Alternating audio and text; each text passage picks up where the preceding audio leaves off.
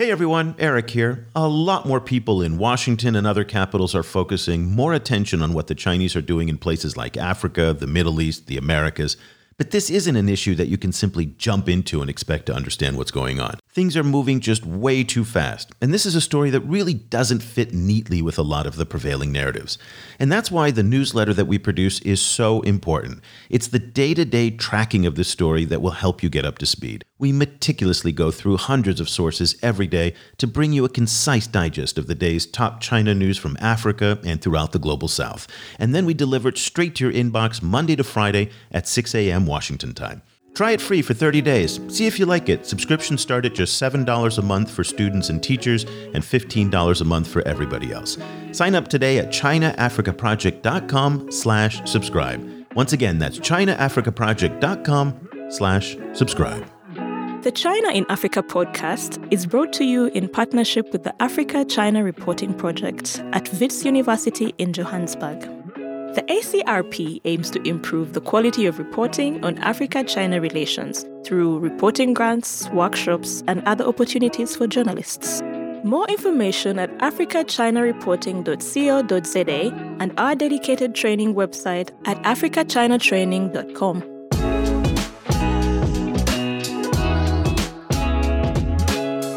Hello and welcome to another edition of the China in Africa podcast, a proud member of the Sinica Network from SupChina. I'm Eric Olander, and as always, I'm joined by Cobus van Staden, the senior China Africa researcher at the South African Institute of International Affairs in Johannesburg, South Africa. A very good morning to you, Cobus. Good morning.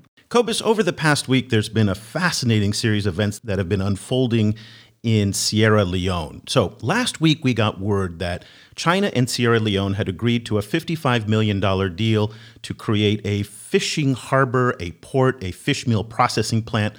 And, and that's been a subject of actual contention and dispute as to what they're doing. This then sparked a big uproar in the international media, but also in Sierra Leone about the environmental consequences of that. Since then, we have seen that the Chinese embassy in Freetown has come back out and has said, well, once again, this is the Western media slandering China Africa relations. This is also social media reports that are fake. This is not accurate news. And what it highlights in many respects is the communication divide that exists in China's South South dialogue. This was a simple deal. This was not a controversial thing. And CNN did a story by Jenni Marsh where she asked the question why was there any secrecy around this deal? But yet there was. And it brings up the point, Cobus, that you wrote about also for a column in our newsletter about here we are in this real different time, in this new era where China is much more active in the developing world. It's a big player in the global development sector, especially now that the British are cutting back their aid by almost a third to places like Africa. China just announced a new $3 billion financial aid package that's going to be committed to COVID 19 relief that President Xi Jinping made at the G20 Global Health Summit in Rome. And so here we are in this real contentious moment right now where we're speaking the same words and we understand what people are saying, but the meanings are getting lost. Cobus, share a little bit of your insights on what this Sierra Leone incident really says about the broader China global South South relationship. You know, for, for me, there's, there's a few a few issues. And one is, as, as you highlighted, how these these deals are communicated. Um, you know, the the, the tendency um, to want everything to be secret, um, to have, have very high levels of secrecy, both on the Chinese and recipient country side, tend to then like fuel assumptions that there's something shady going on, even when there isn't. In the, I, have to say, I don't know enough about this particular project to know how shady it is. Um, it doesn't sound environmentally sustainable, or, you know, environmentally as, as sustainable and as as kind of you know forward thinking as it could be. Um, but that said, the other issue that, that it really raise, raises for me is is decision making on the recipient country side. Um, you know, in, in a situation where Chinese companies are, are willing to sell whatever one wants to buy, including you know kind of including solutions like, for example, coal powered electricity, um, that is actually would, would be I think would be clear to say are terrible solutions. Um, you know, and and really good solutions. Um, you know, China being a, a kind of a major provider of something like solar energy as well. So then the decision making of, of the of the, the recipient government really comes into focus, and with it then the the kind of assumption from you know from the Chinese side that that to to kind of to push that kind of decision making in any kind of direction is an intervention in in local government sovereignty. You know that the whole sovereignty, local government agency decision making issue becomes really really fraught when the the government in in question makes terrible decisions. So the Chinese economic and commercial counselor at the embassy, Du Zujun, he said, to your point, Cobus, that this is not a Chinese government project. This is an assistance project that is for the government of Sierra Leone has requested to help construct for the purpose of promoting the development of Sierra Leone's own fishery sector. Those are Du's word. And the point here is, as you pointed out, this is actually a request from the Sierra Leone government. What it also reveals is, again, this big gaps in the communication, in the understanding, in how development is articulated and communicated by the Chinese, by the host government, and then interpreted by the outside world. And that brings us again, Cobus, to a subject you and I have had a lot of conversations on recently is about the knowledge deficits that exist about the Chinese. That is, people in places like the Caribbean, in Africa, the Middle East, who are engaging the Chinese still lack a lot of understanding on who they are, where they're coming from, the historical context. Lots of different reasons for that. By the way, that's not uniquely a global south phenomenon. This is something we've been pointing out about the State Department in the United States. So we thought today it would be very interesting to try and address these issues from the point of view of trying to narrow some of these knowledge deficits and really articulate what a Chinese worldview on global development is. And for that, we are thrilled to have on the show for the first time Professor Yao Yang, who is the Dean of the National School of Development at Peking University. He's also the executive dean at the Institute of South South Cooperation and Development and director at the China Center for Economic Research. He joins us on the line for the first time from Beijing. Professor Yao, thank you so much for taking the time to be on the show. We really appreciate it. Thank you for inviting me, Mr. Orlando. Uh, this is a great opportunity for me. It's really an honor for us to have you on the program because we don't get as many opportunities as we would like to hear from Chinese voices such as yourself who have had the opportunity to engage in these discussions on global South South development and South South cooperation. We have the situation in Sierra Leone, which is in many ways typical of some of the disagreements that China's had, not only with various stakeholders in the global south, but also in terms of the relationship that it has with the international media and outside observers. Can you talk to us a little bit about where you think we are right now in this moment in terms of China's relationship in the global south and how it's resolving these types of disputes with its development partners? Well, as I listened to the story uh, you two were talking about, uh, uh, I was also wondering why you know this uh, was a request uh, by the recipient country, uh, but why it ended up with a question on the China side.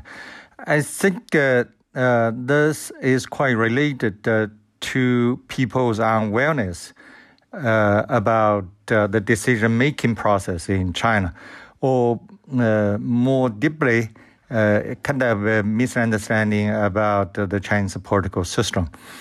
to me, to understand China's political system, the starting point is always to understand the Communist Party the Communist Party is no longer a Western style political party. I mean, uh, in a, when I say Western style political parties, I mean parties that represent uh, just a section of the population. But the Communist Party is not such a party. It's a all people's party, right? It's actually a building uh, block of the Chinese constitution, right? Pretty much follows uh, our Confucian teaching, or, or what I call the Confucian state, right? We need uh, such a centralized decision maker to make a policy and recommendation of laws to the People's Congress, and then the People's Congress approve those laws. Uh, so that's uh, quite different from other countries, right? So in other countries, you hear and see debates in the parliament Uh, but usually that doesn't happen in China because most of the decisions are made by the Communist Party. Uh, so uh, the National People's Congress uh, plays a role uh, only when laws need to be passed. and also, China has this tradition to have a strong administration, and the party and the executive branch of the government, which we call the state council, is mingled together. Okay, so uh, that's also quite different from uh, uh, other countries, right? Uh, so in many cases, it sounds like there is not enough debates, not enough information disclosure. then outsiders may just wonder what's going on in China. But that's the way how the Chinese government is working. I wonder if you could talk a little bit about uh, about about the, the, kind of role or the, the interaction between centralization uh, so like centralized decision making as as, as you've um, outlined it now at home compared to China's activities in the world. Um, you know so so it, it, would seem to I think to, to outside viewers that that because you know because the structure is set up with with such a kind of a strong central authority that decisions about for example standard setting internationally or for example about about what kinds of electricity that's just what I happen to be focusing on at the moment so this is where my, my examples are coming from. But, um, you know, so I, have been looking over the last while at, at decisions by Chinese companies in terms of, of what kinds of electricity they're funding in the rest of the world, uh, coal powered versus other. Um, and it's, it's very interesting that, as, as you point out, that there is this kind of centralized system, but at the same time, the decisions made by Chinese companies about what kinds of electricity they're funding internationally or that, they, that, they, that they're implementing internationally is all across the spectrum. You know, kind of like from from from solar right to to coal powered. So you know, so, so how how do how do those two come together? The wide range of decision making in the rest of the world with the, the relative centralization of decision making within China. Uh, well, I, I, think there is a, also another misunderstanding about uh, China's decision-making process. What I was talking about was just about decisions made by the government. But you have to separate the government from the economy. You know, in China, private economy uh, dominance uh, contributes to uh, 70% of China's GDP and also 90% mm, of employment. Right? So mm, China has a mixed economic system. I don't think uh, the government can decide uh, uh, what a private company invest outside China, uh, right? So I, I'm not familiar with the things uh, happening in Africa, but I do have an example. Uh, this is a, a, MBA graduate from our school, and he he is doing uh, power plant in China, but he also set up uh, power plants in Africa. But that was his own decision making. I asked him why he set up a fire power station uh, in Africa. He said, I make money. I make more money in Africa than in China because uh, electricity is so scarce in Africa and they need a fire uh, power station. Right? Uh, so I guess most of those uh, decisions actually are being made by private companies. Uh, even for many state-owned enterprises they actually make their investment decisions mostly by themselves. Uh, unless in some special cases uh, when there is a government to government uh, agreement. Otherwise, most of those decisions are made by individual companies just following up on that, the you know kind of I, I, agree with you that that they are made by private companies, but a lot of these projects are funded by state institutions like the China Exim Bank and underwritten by by other state-related institutions like like Sinosure. So you know, so so there is a connection with the central government there. Uh, not not really. You know, even those like uh, Exim Bank. Exim Bank uh, operates separately. Right? They, they, they have to take care of commercial goals. I, you know, this is a big misunderstanding about China, which means, oh, this is a government-owned company, so every action of this company is an order from above. No, they make their own decisions, right? They are going to evaluate uh, the project, whether this project is going to make money or not. As I said, unless in the case of uh, government to government uh, uh, agreement, otherwise, you know, those most of those decisions are being made by individual companies, including Exim Bank. I guess I'm very confused here, and I think Cobus, you might be as well, because what we follow are the the Belt and Road and the the state-owned enterprises like China Road and Bridge Corporation, China Communications Construction Corporation. You name these massive oil companies, construction firms, so many of, of the different firms that are out there that are again, they get preferential tax treatment. They may not get a direction from Beijing as to what to do, but there's a very close relationship between the political structure, the economic structure, and the corporate governance.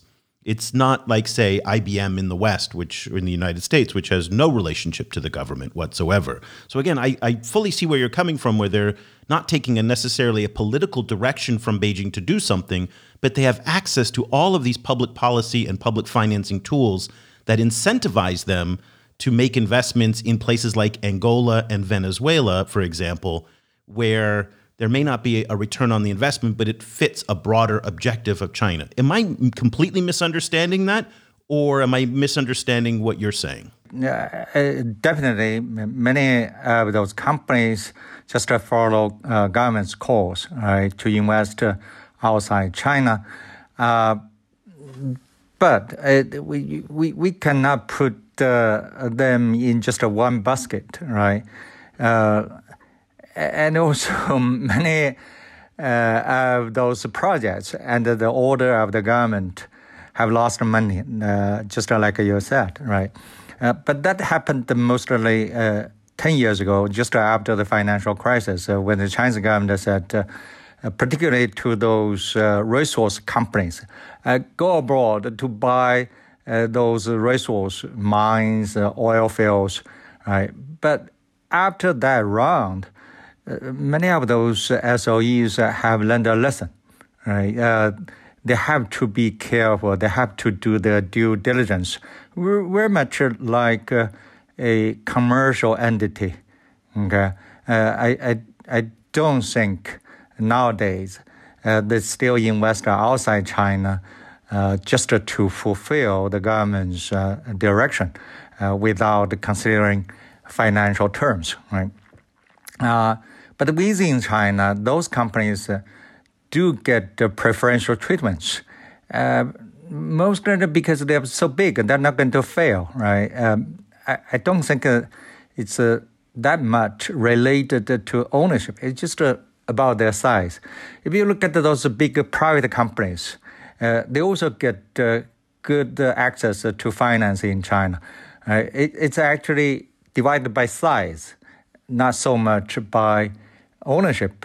Uh, if you look at a small SOE, it's very difficult for that small guy to get finance either we've seen over the last while, the last few years, is this this moves from China to to to step into a, a more of a of a norm making position in the world. You know, kind of this, this calls by by uh, by the government, for example, for for global reforms in institutions like the UN, for example. You know, kind of a just just trying to to kind of to get global standard setting to to to acknowledge the the global south. Um, c- could you talk a little bit about about this kind of role, this emerging role of China as a global standard setter? Like how you know how how does the government see it, and and you know kind of uh, and, and, and what kind of what kind of role does that play in in China's international presence? Well, I think uh, for the whole world, that uh, should be a welcoming uh, step. Uh, in the past, uh, China just followed the rules. Because of that, China did not see itself as a big stakeholder in the world system, right? So if you're a small guy, you just uh, uh, use the existing international system, okay? Uh, so that gives uh, China a lot of uh, room uh, to go around, right? Uh, but today, uh, China believes it's strong enough uh, to participate in decision making and rule making uh, in world uh, international organizations. Um, so, uh, by engaging China in the decision making process, I think the international community can make China to become a more responsible uh, stakeholder. Okay, uh, and uh, you know China is still a newcomer uh, in this stage, right? So, uh, you know, as a newcomer, it stumbled many many times, right? Uh, so it still needs time for China to become more sophisticated uh, in the participation of rulemaking. Well, making China a more responsible stakeholder has been something that we've been hearing about for 20 or 30 years. In fact, that was one of the motivations to bring China into the World Trade Organization uh, that the United States sponsored 20, 25 years ago. It, the United States has been disappointed with the results of that, Europe as well. And so it does create this moment of tension that we're in right now in terms of the international order and China's desire to assert itself and representative of its power in the global system. So when we talk about what Cobus brought up, this idea of rules making, how far does China go where it pushes itself in such a way that really is forcing a reaction from the incumbent powers like the United States and Europe and others to the point where it feels like it has to assert itself because it has interests that, again, as the world's second largest economy, it, you know, does have some legitimacy in pushing itself, but at the same time, we're in this this moment of, of tension right now in terms of how we structure the international order. How do you think and how do you describe the moment that we're in right now? I believe that we are entering a new stage. the uh, current world trade uh, system was created and supported by United States. But now United States is uh, not uh, satisfied by the current system. Mostly because of China, right? you know, 20 years ago, China was a small guy. And the United States brought China into the system and thought, uh, oh, uh, by engaging you into the system, you are going to behave like us, okay? Uh, but China, as I said, was a newcomer. Uh, China's task in the past was just to use uh, the existing world system. Right? I, I, I, don't agree that China uh, breached uh, the WTO rule or something. I mean, WTO actually issued a, a report 10 years ago that said that China fulfilled, you know, 90% of its uh, promise. Of course, someone would say, oh, the rest of 10% was most important. But we can debate on that. Right? But the, my point is that uh, now United States and some other European countries are not satisfied with the current system. So the current system needs to be reformed. Then uh, it comes to how to reform the system. My advice is always United States and China should sit down and talk because it's mostly about those two countries, right? If those two countries can come up uh, with uh, a new set of rules, uh, then uh, they too uh, bring those rules to WTO negotiation table. I think that will make uh, the reform of WTO much more easier. But the problem is we can't talk right now. And this is very concerning that the tone between the two countries, and this is not just in the United States, but also in China, is so toxic and there's so much distrust. And I, I think about what it is for developing countries who feel like they are caught in the middle of this dispute between the great powers. Here in Southeast Asia, there's a big concern about having to take a side between China and the US. And then also in Africa, there's also a concern. And so, what happens if the two countries can't talk to each other? Yeah, that's a, a huge ch- challenge. My understanding is that uh, first, the United States is uh, now furious about China, right? Uh, so it's a it's still in the stage of anger. Right? Uh, China hasn't become more like the United States. So many people in the U.S. Uh, believe that uh, uh, the Americans China policy has failed. Okay, so then they turn to be really angry about China. Uh, but a deeper reason is that uh, China has a different political system uh, than uh, a liberal democracy, right? So if uh, the two countries talk, if the two countries still maintain a good or harmonious economic relations, uh, then United States is going to help China, is going to help uh, this uh, different system. And this different system is going to compete with uh, the American system. So this is not going to work, right? So fundamentally, it's still this uh, fundamental question whether Americans believe that uh, the Chinese system is legitimate is a viable alternative to liberal democracy. my suggestion to my American friends is always uh, look, this is China's own business. This is Chinese people's own business. Right? Give China some time. You look at the democracy, it has a lot of failures. Uh, China, of course, has a lot of problems. But why not China uh, to try something new? Okay, uh, perhaps uh, China can succeed, or perhaps China will fail. But either way, we can learn something from that. Uh, it's just like we learned a lot from uh, the failure of Soviet-style socialism.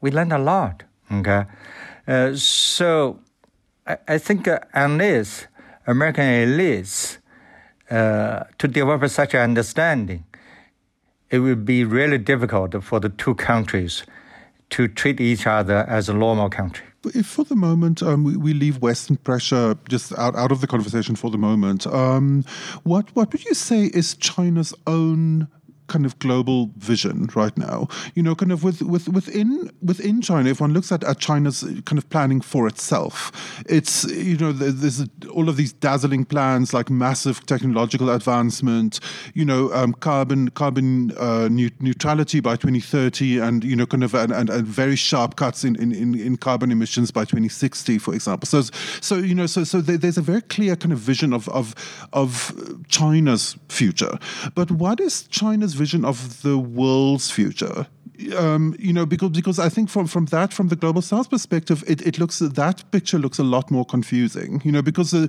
because the thing is, China is is funding is so happy to fund anything. You know, not anything. I mean, but, I mean, you know, kind of for example, again, you know, sorry, it's my bugbear at the moment, but like, you know, uh, I'm, I'm focusing in, in my own research on on electricity provision, and you know, China is very active in in funding solar, for example, but they're also very active in funding coal power. So, is there a kind of a vision vision for the world that's running through the way that China that China is, is dealing with the world, or is it essentially China's going to be amazing and the rest of the world need to make their own decisions? The current China position is that we are going to respect the decisions of uh, African countries or any other countries, right? So if you need uh, solar power, we are going to provide solar power. If you need firepower, we are going to provide firepower. That's uh, African people's own decision. This is not China's decision. So this is you can say China does not have a global vision, right? Probably that's true. China does not. China doesn't believe it's time for China to provide a global vision. Um, so if you ask China's global vision, it's just a you know self determination, right? Every country has uh, the right to have its own political system, and that's just uh, coexist.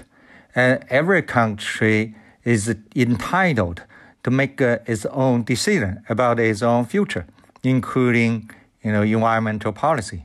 Okay, I, I think that's China's stand today. But then, what is the Belt and Road then? If China doesn't have a global vision, what is the Belt and Road? Well, the Belt and Road is just to help developing countries to catch up uh, with uh, advanced economies, right?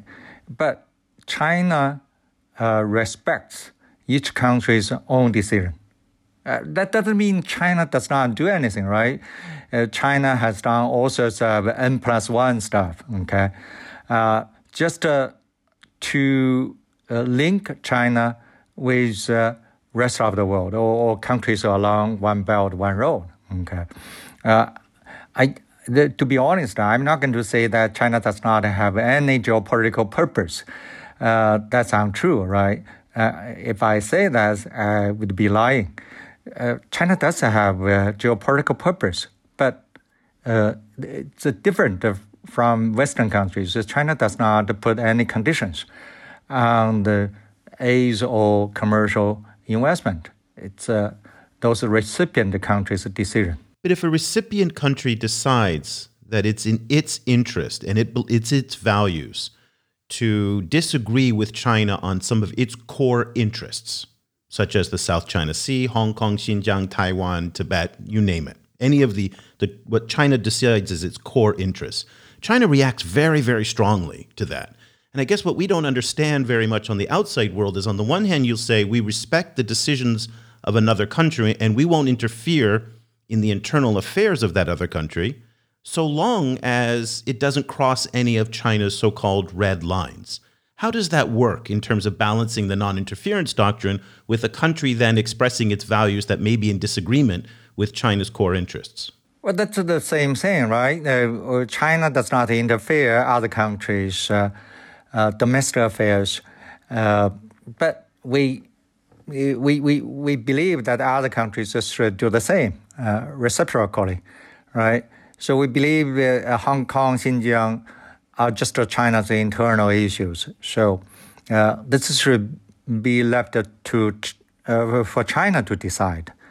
Okay, so the, so I think that's fair, right? That that's a so-called reciprocity. Over the last few, like two or three years, we've seen we've seen a re-emergence in, in particularly in, in, in America of of a kind of a, a, view of, of the, the world as a kind of a bipolar view, as, uh, which which has become you know um, known as a kind of a new Cold War view, um, a kind of an us or them you know division, and particularly it, it really informs um, American approaches to to Africa, for example example, this idea of, of you know, kind of, of, of having to kind of build up influence against Chinese influence um, in, in, in parts of the global south. Um, is that view of the world, that kind of idea of a Cold War or a kind of a division, a line of influence, kind of like di- dividing the world between Chinese interests and, and, and uh, American interests, is that echoed within Beijing, do you think? I, I think that this comes back uh, to my criticism on United States. Uh, that is, the United States see China as an ideological rival, right? So the American elites uh, believed if China invested in Africa, then China will influence those countries, and those countries are going to follow China's way, not uh, American way, uh, which is uh, liberal democracy, right? Um, I, I, don't think uh, that worry is necessary. As I said, China does not want to interfere into the domestic choices uh, right, of those countries. Right? So if they love democracy, they just do it. But if uh, they want to have a different path uh, of political development, uh, China will just follow it. Let's turn the conversation to human rights. It's a topic that used to divide the United States and China, and China in the, in the outside world for quite some time. During the Trump administration, it died down. Human rights now, again, under the Biden administration, is a much more popular topic. In places like Africa and the global south, the Chinese view of human rights finds a much bigger audience than it does in the US, in Europe, for example. And we talked about, and you and I were on a panel discussion a couple weeks ago about the hierarchy of rights that China assigns to human rights. Can you talk to us about how the Chinese worldview on human rights is and that hierarchy of rights so people better understand the, the Chinese perspective on this complex issue? For Chinese, uh, all the rights are mixed together, right, linked together. But when we come uh, to, uh, say, individual life, we also believe that uh, you have to have uh, a decent living standards, right? So if you cannot maintain a decent uh, living standard, how can you talk about other rights, right? So this is just a, a common sense.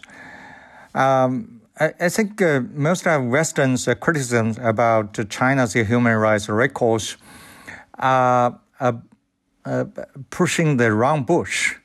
Uh, for example, Hong Kong, Xinjiang, uh, you know, in those two places, uh, it's not about the human rights, it's about the separatist movements. Okay? So in Hong Kong, if those uh, people, those young people, uh, go into the streets, uh, we're just fighting for democracy, I don't think the central government would intervene. But in the end, it became an independent movement. And some of those more radical students uh, began to take weapons, right, to have real riots. That's quite different from so-called human rights. In Xinjiang, that's the same story. It's not about uh, human rights. It's about the separatist uh, uh, movements. Okay, and China's move uh, could be described as a preemptive moves to defend itself from separation. Right? So, eh, so the Western depiction of China is uh, quite distorted. I have to say that. Just, just uh, you know, kind of connecting to to this the conversation. Um, we've also seen in, in the last while um, increasing kind of f- you know kind of forming increasing Western allies and allies of the United States, uh, particularly Australia, um, becoming a, a, lot more kind of critical of China, and then China becoming uh, you know retaliating against Australia for you know in, in, in as in a kind of a back and forth. Um, is China at the moment feeling itself under siege a little bit, or is it feeling that that that there is a kind of a coalition de- um, developing to try and contain China's influence in the world? Uh, I, I don't think so. I mean, not all the countries uh, have joined the United States uh, to. Uh, I don't know which word I should to bash China. Let's let's put it in this way. I mean, in the case of Australia, I really don't understand what Australia has done. I mean, started from uh, pointing fingers to China that China sent spies to uh, to uh, uh, to Australia, and uh, uh, you know I, I actually know the writer of that China report, right?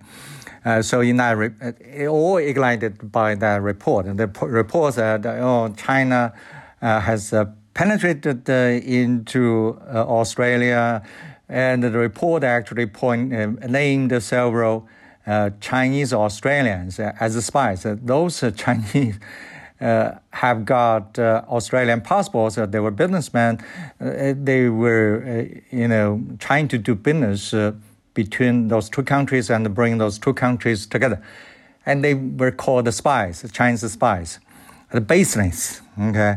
And then you know, Australia began to point fingers to China on other things. I, uh, so I, I just don't understand why Australia was doing that. Okay. Uh, so China and Australia have big uh, trade flows. Uh, so China used uh, trade as a weapon to punish Australia. Okay. So that's the, that's the whole uh, story over there. Okay. but for China, Australia is not a big player right? For, for, for China, it's just the United States uh, and Europe. Okay, uh, so I, I, don't think uh, uh, Australia will make a huge impact on China's foreign policy. But you used the word punish, which I think is very interesting. And in I wrote an article that said about why African countries are reluctant to upset China in some ways because they see what's happening in Australia right now. Is there a concern that because China is so aggressively going after Australia to punish it, cutting off buys of dairy, timber, wine, you name it, a long list, and, and, to punish, as you pointed out, that it sends a message to other developing countries in the global south that if you cross China or upset China, then you could suffer the same fate as Australia. Now, the exception to that is that Brazil has been very aggressive and outspoken and critical of China, but yet at the same time, there's been no blowback against Brazil. So it is confusing, but it is a risk that I think developing countries might take into account as they decide whether or not to, to take positions that may contrast with China's? Uh, well, Brazil is quite different, right? Brazil is just uh, the, the president. I have to call that guy a jerk. Okay, he is a jerk. Okay, yeah, but but the, the whole Brazilian government is not uh, uh, going with that guy, right? So the, the the Brazilian government is much more rational than Australian government. Okay, uh, but let, let, me come back uh, to uh, other developing countries. I don't think other developing countries should worry about us, right? Uh, just Australia is acting irrationally without any purpose, okay? Like catching spies.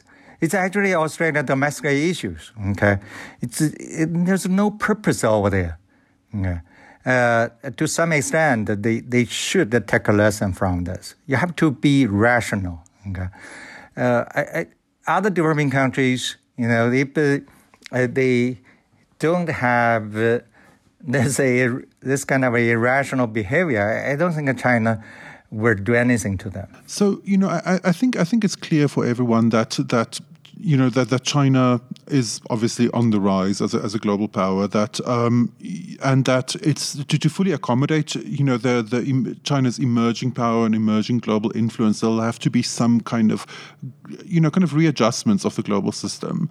Like uh, in in your view, like what what are some of the big things in the way in the way that the world economy or the world kind of governance systems run at the moment that would have to change in order to accommodate a, a fully blooming China kind of coming into it, the, the, the, you know, kind of the, the full flower of, of its of its power? Uh, that's a good question. Uh, um, two almost two years ago, uh, three of us, uh, Dani Rodrik from Kennedy School, uh, then Jeff Lehman from uh, New York University Shanghai, and I started a working group, and then in the end we issued a statement about how to about the method to talk out uh, and a framework to reform the current uh, world trade system.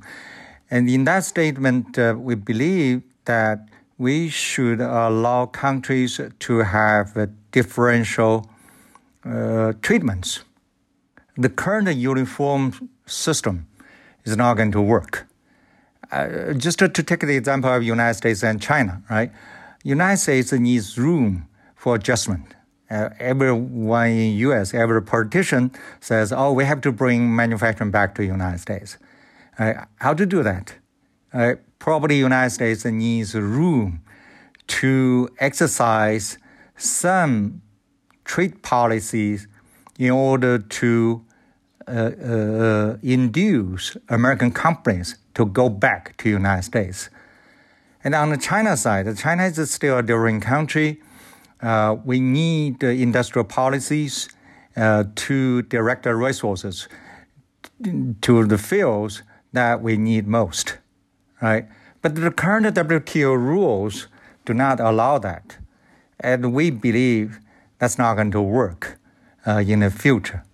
Okay. Uh, so, uh, this is also uh, my suggestion.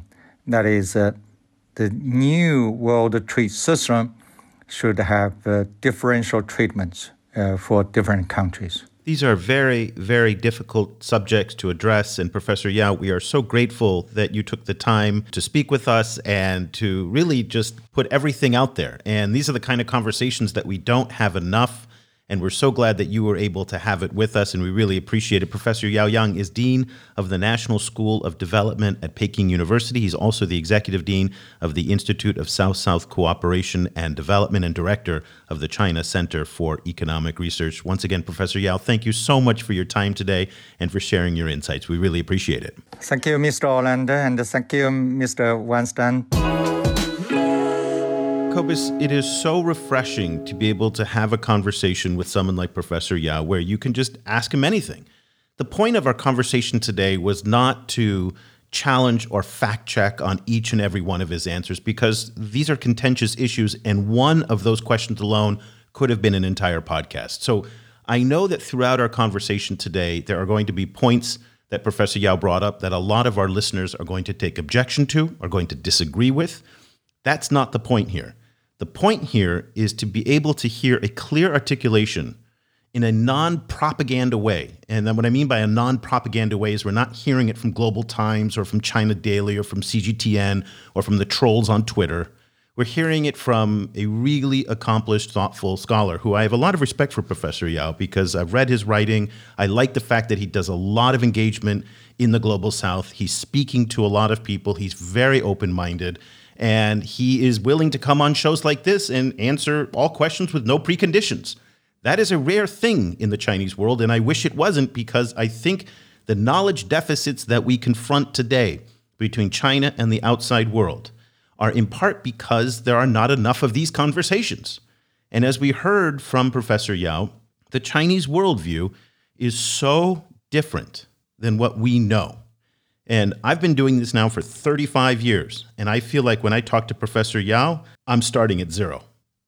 I just, and that's the the thrill of studying Chinese affairs is that it's the puzzle that can never be put back together again.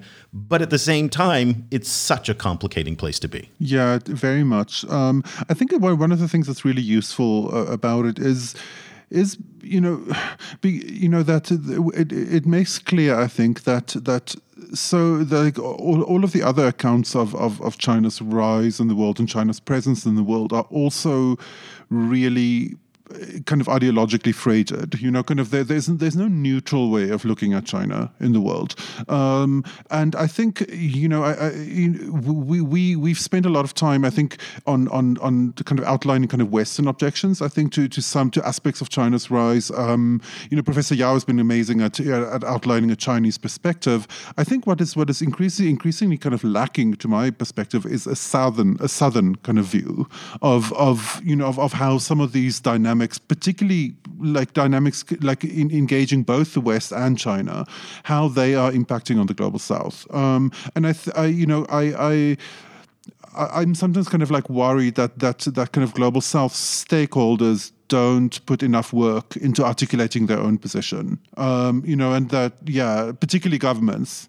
They don't. No, no, no, no. There's not a worry about that, Cobus. They don't, and we hear it over and over again. We had Santiago Bustelo on from the Argentinian government. We've heard it over and over again in the Caribbean. Rasheed Griffith, who talked to us from the China Caribbean podcast. We've heard it in Africa. And I, to be honest with you, I'm losing patience with it. I'm absolutely losing patience with it. And, and this was something that came up in our discussion with Bradley Parks over AidData and the research that they did on Chinese loan contracts. That people aren't taking the time and investing the resources to learn about who the Chinese are, how they play the game, what their agendas are, what their history, all the cultural context. It's hard, really hard. But we're now 25 years into this process in China and the global south. Now, there was an excuse 20 years ago that China was new, we don't get them, they're, they're the new player on the, on the block, blah, blah, blah. But that's not an excuse anymore. And so I'm getting a little bit impatient in hearing all of these countries saying, well, we don't understand what's going on when there is so much information out there about the Chinese. And you don't even have to go to China anymore. You can get people to study Chinese online. There's services like Bill Bishop's newsletter, there's our newsletter. There's great, great material out there to learn about China and to get your teams up to speed. So the fact that they are not doing it and closing that knowledge deficit, to me, it's on them and they need to be held accountable for that. Yeah. I mean, the you know, the and, and the issue isn't only just the knowledge deficit on China; it's a knowledge knowledge deficit around the issues that they engage with China. You know, so so I, I you know, I've been kind of tiresomely kind of like quoting coal power electricity statistics the whole whole episode. Um, You're really deep into this today, was, aren't you? Yeah, I'm, I'm, busy with the research project on it. I can't like it's this endless nightmare. And um, and so the um, but but you know, because so, so, I read this amazing article, um, which I also actually also name checked in, in the newsletter intro for today, is the, you know, kind of just outlining the kind of the kind of investment that China put into coal powered uh, electricity in in South and Southeast Asia over the last 20 years, and it's it's nuts. It's nuts. Like the, the like like seven billion dollars into Vietnam, like nine billion dollars into Indonesia. Like you know, mountains of money. And this isn't because China was aggressively like leaning on these countries to implement coal. It's because these countries actively sought out coal. You know, so it's then it's then you know, and, and, and keep in mind that Indonesia and India already have like some of the world's worst air quality. You know, so like on top of that, they're adding like you know, kind of billions of dollars of extra coal added there. So it's like, when do these global south governments get held accountable for these decisions? Like, you know, kind of, when are we in a play in a place where we can talk about South Africa's liability as a kind of a as a climate criminal because of the amount of coal that they burn and the amount of coal that they export, or Nigeria's yeah, for the amount of oil that they export? Like, you know, when when are we having that conversation? But the issue here is some of those deeply held embedded narratives that Africa is the victim, the US and Europe are the protagonists, and China is the antagonist. That is kind of how some of these narratives kind of shape out. And I think what you're saying is it's not that clear. I'm not suggesting that China isn't necessarily doing malign things because I think, like any major power, they're pursuing their interests, sometimes at the extent and the expense of other people's interests. That's the nature of being a major power. You get to set the rules for you. You don't have to make compromises. And as a result, if you want coal, great. We've got a lot of coal companies that can help you and we'll finance that no problem. If you want polluting hydroelectric dams that destroy the environment, sure, we'll do that too. We have no morality in that. That's the Chinese approach on these things. But to your point, it's up to the host government to ask for what they want. And as in the case of Sierra Leone, it's up to the host government to better communicate what they're doing with the Chinese. You, you know, okay, so the Chinese are going to do their secrecy thing and their lack of transparency and the opacity thing. We know that, okay? But for the, the Sierra Leonean government, for example, to start playing these shenanigans, and one African government after another does this, they play right into the opacity thing. And if we're going to be holding governments to account, we also need to be holding those governments to account for the lack of transparency. This is not uniquely a Chinese thing. This is also a host government thing as well. Yeah, and this is this is why it's so important to have an actual honest conversation about about recipient government agency and African agency in relation to China, because this is the flip side of that issue. It's not only you know so frequently in this kind of agency debate we simply see African governments that that are perceived to have gone against Chinese interests, or have, have kind of perceived or have pushed back against Chinese power, are being praised for exercising their agency. But you know this is they're kind of deciding to buy a, a cheap Chinese coal power powered plant simply because you happen to like coal is just as much a kind of exercise of that local agency you know kind of so so then you, you know that that conversation has to be a lot more hard nosed i think so closing this knowledge deficit one of the topics we talked about at the end of the show and i think that kind of came throughout the whole discussion is it is hard it is really, really hard to understand what the Chinese are doing. They don't make it easy. It's difficult to begin with because it's multifaceted. There's so many stakeholders. It's very opaque. They have a lot of contradictions at play. On the one hand, as Cobus pointed out, they're funding clean energy. On the other hand, they're funding coal power plants in Zimbabwe. How does this line up? There doesn't seem to be any coherent strategy. And Professor Yao even alluded to that, that these private companies and even the state owned enterprises are pursuing their own agendas. And many years ago, Cobus, you and I spoke with Johanna Malm, who's the well known China Congo expert. And she talked about how the perceptions of how Chinese state owned enterprises operate in the Congolese mining sector is all wrong. She talked about how they are all competing against each other almost as private actors, not at all being controlled by forces in Beijing or geopolitical forces or at all. So the misperceptions and the misunderstandings are pervasive. And it's something that I think if countries want to advance their ability to engage the Chinese, they're going to have to overcome. And that comes with upping their game and knowing who the Chinese are, how they play the game, and what they do. So to that end, I, I just I cannot speak enough that you got to get your teams to be more China knowledgeable. I did a lecture, and I'd like to get your take on this. I did a lecture at the University of Chicago a couple of weeks ago and I, I advise the students on two trends that are going to shape the rest of their lives and their careers. Number one is going to be China. Now, that's a safe one because for, for graduate students for the next 50 years, China is going to reshape the international order, whether for good or for bad, but it is going to be a presence in their lives.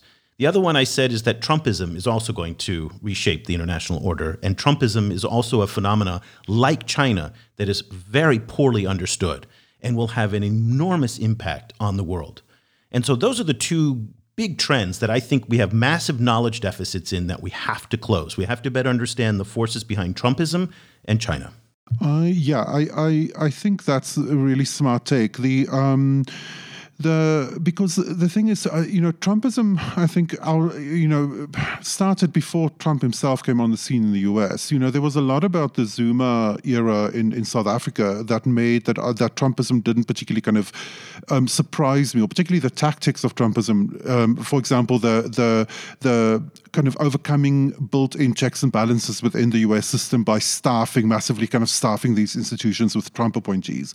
Like all of that, that game that game book came out of the Zuma kind of playbook, you know, um, on in, in South Africa, and and those kinds of kind of like like populist strong men, um, you know, kind of riding social media into into kind of a using a kind of social media culture wars in order to to to to build up power. That isn't unique to the U.S. You know that that is a that is a, a dynamic we're seeing in many countries, um, and you know it's it's it's a convenient name, you know, to call it Trumpism, but but I think in a lot of ways Trump is, is one iteration of, of this kind of wider problem. But that may be the case, but there are unique characteristics to the phenomena in the United States. And given the disproportionate power and influence of the United States, while autocracy and big man politics is not a new thing, especially in Africa, it is new to the United States, and the world is not familiar yet with what that looks like in a U.S. context. Yes, or, or, or in a kind of a you know with with, with in larger terms, in, with with all of the kind of weapons and riches of a, of a rich kind of Western democracy kind of behind That's it. right. Yeah. And this naive notion that because Joe Biden is president of the United States, that somehow Trumpism is now gone. I hear that over and over again from my liberal friends, and I just want to scream because it just is a level of cluelessness that to me is shocking. Yeah, and you know, kind of, and and and we're still seeing you know kind of similar kind of dynamics in the UK. You know, it's it's not gone, and um, so so you know, what I guess the issue is is is how it's how those two things are going to interact. You know, kind of how how this this tendency in, in, in Western countries with the the kind of you know like the kind of outlines that we're seeing of, of, of how China thinks of its own power in the world, how those two are going to interact over the next 10 years. Well, we cannot help you better understand Trumpism because I am sure there are 55 other sources out there that can do that far better than we can. We can help you understand what China is doing in the global south and in the geopolitical arena. And we do that every day in our newsletter and our website. And we would hope that you would want to better understand and close your own knowledge deficit. And you can do that by subscribing to the China Africa Project. Subscriptions start at just $7 a month for students and teachers, $15 a month for everybody else. With that subscription, you get full access to all the content that we are producing with our contributors from around Africa and around the world, many inside of China as well. Also, you will get a daily email newsletter that is sent to you with all of the insights and analysis that Cobus and I put together. I do most of the writing. Cobus does columns throughout the week as well. And again, we're trying to help you better understand and connect these dots on what China's doing. This is not something that you can just read one or two books and kind of get up to speed. In fact, that is actually in many ways counterproductive simply because events in Africa and the global south are happening so fast and they're changing day by day that if you're not looking at the micro movements of this relationship, you're missing the macro trends. That is the only way to pick up the macro trends is by looking at the day by day. We hope that you'll come and join us on this journey. Once again, ChinaAfricaProject.com slash subscribe enter the promo code podcast and we'll give you 20% off. So we would uh, really appreciate that and we hope that you find it useful as well. If you have any questions, you can email me directly, eric at chinaafricaproject.com or Cobus, C O B U S, at chinaafricaproject.com. So that'll do it for this edition of the podcast. Cobus and I will be back again next week with another episode. Until then, for Cobus Van Staden, I'm Eric Olander. Thank you so much for listening. Continues online. Head over to facebook.com slash China Africa Project to share your thoughts on today's show. Or follow the guys on Twitter. Eric's at eolander, and you can find Cobus at Stadenesque. For more information about the China Africa project and to sign up for our free weekly email news brief, go to chinaafricaproject.com.